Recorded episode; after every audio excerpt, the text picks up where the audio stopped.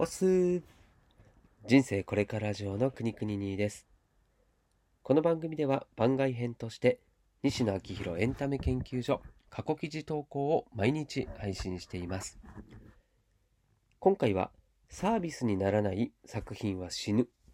という記事を朗読します。近婚西野昭弘さんが運営するオンラインサロンの記事は過去1年以前のものは基本シェア OK となっています。記事の振り返りやオンラインサロンではどんな記事が毎日投稿されているのか気になっている方に向けて配信をしています。では早速2020年3月7日投稿記事を朗読します。最後までお付き合いください。さて、昨日の投稿ではなんともエモーショナルな熱い思いをぶつけさせていただいたので、今日はサービスにならない作品は死ぬというテーマでドライでしたたかな戦略をお話ししたいと思います。発信者であふれた時代、物があふれた時代というのはパッケージビジネスの死を意味すると思っています。パッケージの定義は広いですが、ここではCD や DVD や本といった手元に残る製品ぐらいに思っておいてください。脳内に流れている音楽や物語やメッセージを落とし込んだ作品を大量生産、大量販売し、ドヤーと叫べる時代は20年前に終わっていて、その後は世間でもよく言われるように物消費からこと消費に移りました。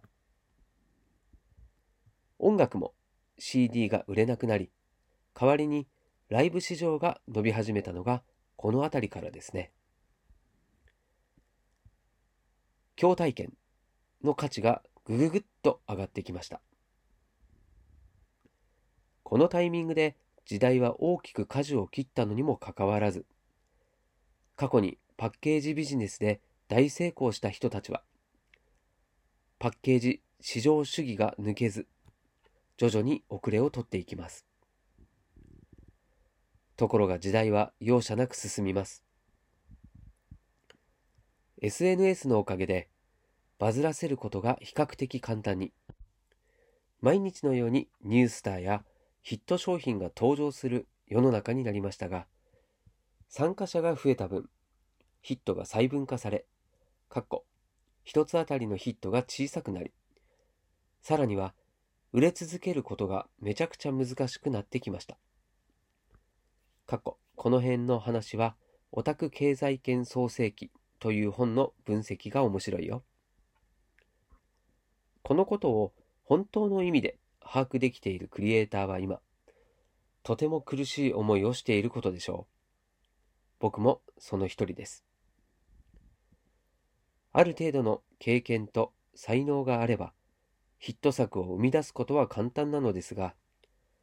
その作品を持続させることが難しく、持続できなければその作品は次から次へと押し寄せてくる新作の波に飲まれ、一瞬で忘れられてしまいます。命を削って作品を世に出しても手元に残るのはせいぜい数十万円から数百万円です。こうなってくるとクリエイターに与えられた課題はさらに難解になり、愛される作品を生み出すから愛され続ける仕掛けを内包した作品を生み出すに変わってきます。これが難しいんです。ただ感動できる作品は消費されて終わるので、噛めば噛むほど味がするように設計しなきゃいけないし、噛みたい時に噛める環境を用意しなきゃいけません。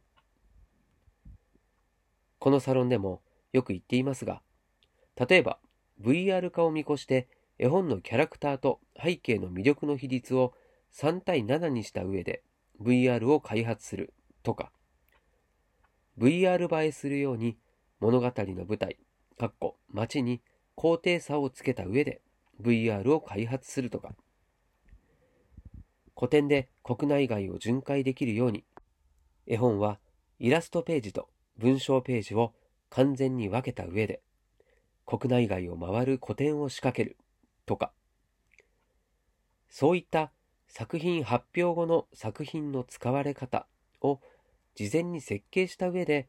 作品を作らなければいけなくなりました。これ、一言で言うと作品じゃなくてサービスなんです。日常に溶け込ませて使われ続けないといけないんです。世の中にはたくさんのクリエイターがいますが、ほとんどの人がここが設計できていない。みんな作品を作っちゃっているんです。スナックキャンディがなぜ必要かというと、煙突町を日常に溶け込ませて、煙突町のプペルをサービスにする必要があったからです。主題歌を作って、天才万博というフェスを用意している理由は、煙突町のプペルをサービスにする必要があったからです。ちなみに、次回作、醜いトーマス、煙突町に咲いた花には、天才万博、東京キネマクラブが出てきます。スナックにできない作品を生み出しても、殺されてしまうんです。ライブ、かっこフェスにできない作品を生み出しても、殺されてしまうんです。サービス化できない作品は殺されちゃうんです。ああ、ドライに戦略を語るはずが、なんか熱くなってきちゃった。作品をサービス化して、想起してもらわなくちゃいけません。いかにしてお客さんの日常生活に自分の作品を混ぜ込むかという作業です。これは厳密に言うとサービスではないのですが、日常生活に混ぜ込む施策として、次に映画煙突町のプペルの10分間の無声動画を作ろうと思っています。壁紙として機能するように音なしです。おそらくイベント会場などでも流すと思うのですが、そこだと非日常なんですね。というわけで流す場所は決めています。毎朝7時に配信している僕の YouTube です。あのチャンネルは音声のみでお届けしているため、画面が空いているんです。おかげで合法的に毎日流すことができます。そんなことを考えているキングコング西野でした。話をまとめると、サービス化できない作品は作らないという話です。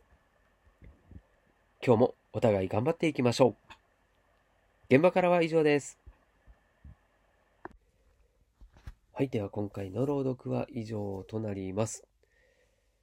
はい、感想というかまとめというか、この物消費からこと消費に移り、商品は作品を作るだけではダメになって、サービスとして日常に溶け込ませないといけなくなったっていうことなんですよね。なるほど。煙突町のプペルという作品を作るときに、作品をお客様に届けるところまでがクリエイターの仕事だと言っていたのを思い出しましたね。これ確かいつだったかな、革命のファンファーレの時だったような気がするんですが、そこでも書いていたと思いますね。で、お客様に届けるっていうのはまさにね、この日常に溶け込ませるっていうのがゴールだったんだなっていうふうに感じました。サービス化できないサービスは死ぬというね、このテーマなんですけど、まさにね、そうだと思うし、ディズニーを倒すと言っている意味も、単にね、エンターテインメントとして、すごい人気が高いものだからっていうことではなくて、方向性として、このね、日常に日常に溶け込ませる、っていうところを目指す上では、まさにね、このディズニー、もう何でしょう、ぬいぐるみもそうだしね、トイストーリーなんかまさに見てるとそうですよね。おもちゃがもう日常にあるし、あと枕カバーになってるとかね、あれももう本当日常そのものだしね、そういったところから、考えているんだなというふうに感じました。以上、はい、今回も最後までお付き合いいただきましてありがとうございます。こちらの記事や朗読がたくさんの人に届くようシェアしていただけると嬉しいです。では明日、またこの時間この場所でお会いしましょう。お届けはくにくににーでした。したっけね。